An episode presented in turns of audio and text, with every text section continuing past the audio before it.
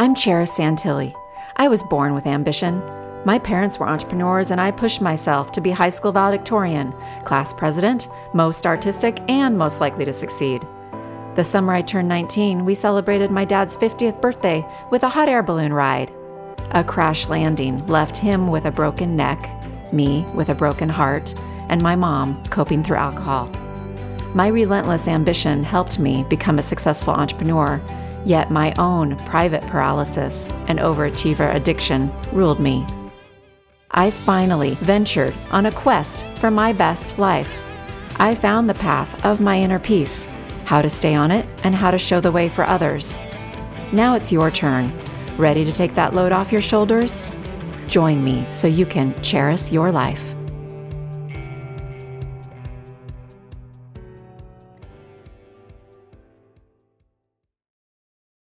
I listen to podcasts myself nearly every day, and a recent podcast I was listening to mentioned the metaphor of carrying around a bag of bricks, which reminded me of the very first blog post I wrote.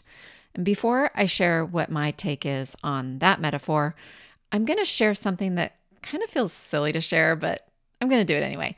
One of my high school English teachers, who I reconnected with in my adult years through Facebook, as many of us do, um, gave me a compliment on this first blog post, which really meant a lot to me.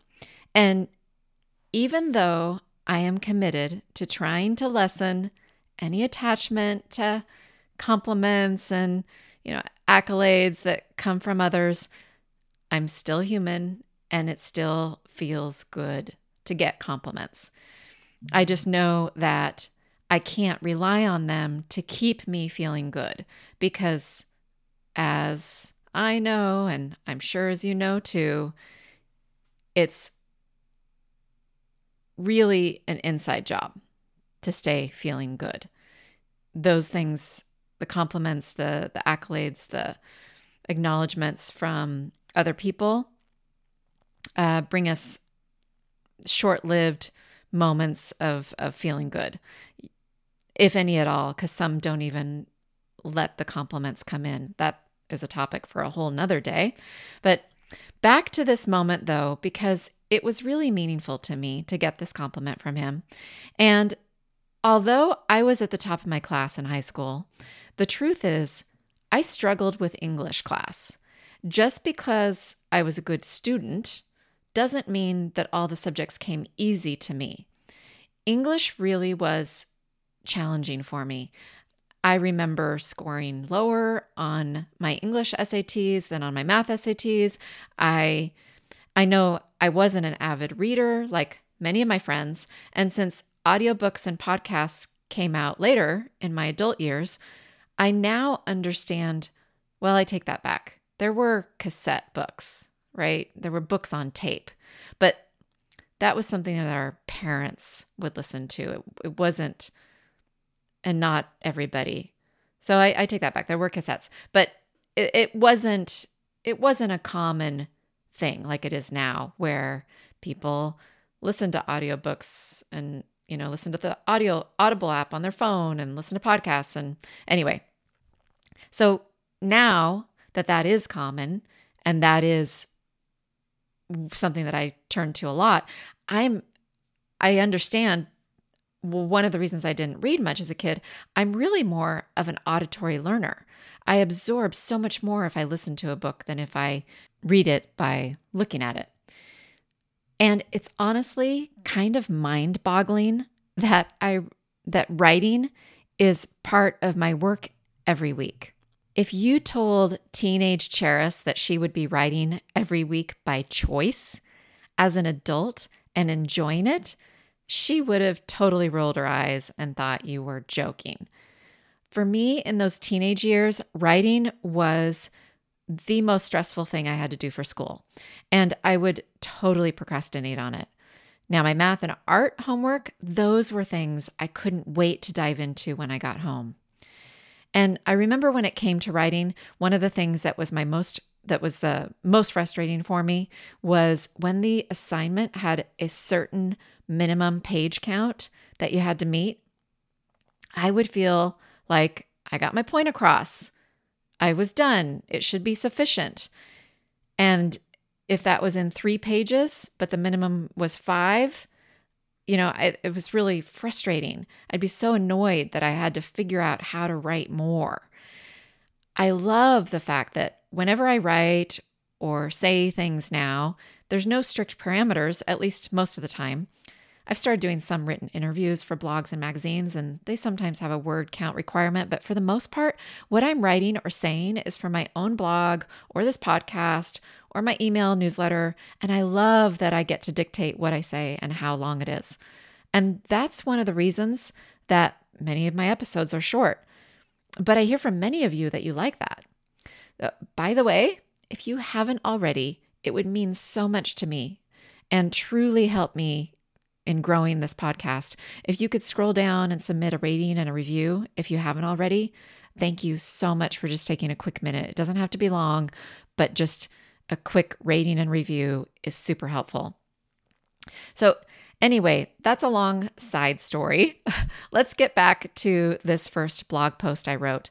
I remember that the idea for it came out of me doing a guided meditation. Like I was the one being guided through a meditation.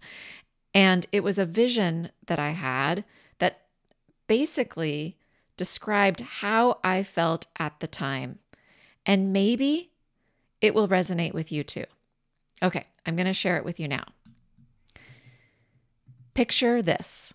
You're leading a hiking trip that you've thoroughly prepared for. You've done your research. You have your destination. You have your map. You planned for the weather. You have all the supplies. You are ready for anything that may come your way. A few miles in, a boulder blocks your path. You charge right up and over it. Later on, you come across a flooded section in a valley. No problem. You are able to leap all the way over to the other side. You are strong and resilient. Nothing can stop you. The sun rises and sets again and again as you continue along your journey. You don't have much time to slow down and watch. You have to stay focused on your goal. You finally reach your destination, and you are truly stunned. But this isn't the stunned feeling you expected. For some reason, you aren't able to enjoy the view. You did everything right. What now? As you stand there, you realize that the pack you've been carrying somehow got heavier along the way. In the spirit of charging down the path to your destination, you've inadvertently taken on other people's loads. As heavy as it is, a voice inside won't let you set it down. Maybe you'll need something. You'd better keep it all and keep it close. Then you become aware of just how exhausted and burnt out you are. But you can't let anyone notice. You are convinced that a strong leader must always bear their own burden. Can you relate to any of this? I sure can. So that was my very first blog post. And I really would love to know, can you relate to any of that? Wouldn't it be nice if you could really, truly live life on your own terms and timeline? Seriously, like, are you ready to do that? Because if so, I've created a great coaching video for you that is all about that. It's free and it's new, and you can watch it by going to Charis yourlife.com forward slash video. My closing quote today is by Wally Amos. He's an American T V personality, an entrepreneur, and an author. Have you ever heard of the famous Amos chocolate chip cookies, or ever had one or many? Well, he's the founder of that brand, as well as some other cookies. And he was also host of an adult reading program, Learn to Read. I, I great things that he accomplished, and um, the connection with the cookies, uh, that's the one thing that I remembered for sure, because I love me some good chocolate chip cookies. Anyway, here's his quote. Life truly is a journey, and the less baggage we carry, the easier the ride.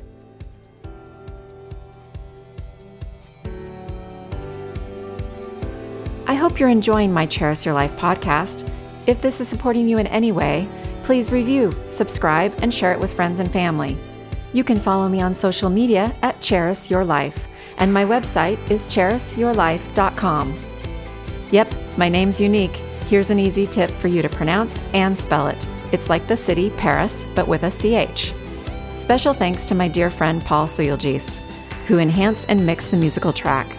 Little did we know back in college in the nineties, while my then boyfriend, now husband, and I listened to Paul riff on his guitar, that he'd be helping me decades later give a creative touch to something called a podcast.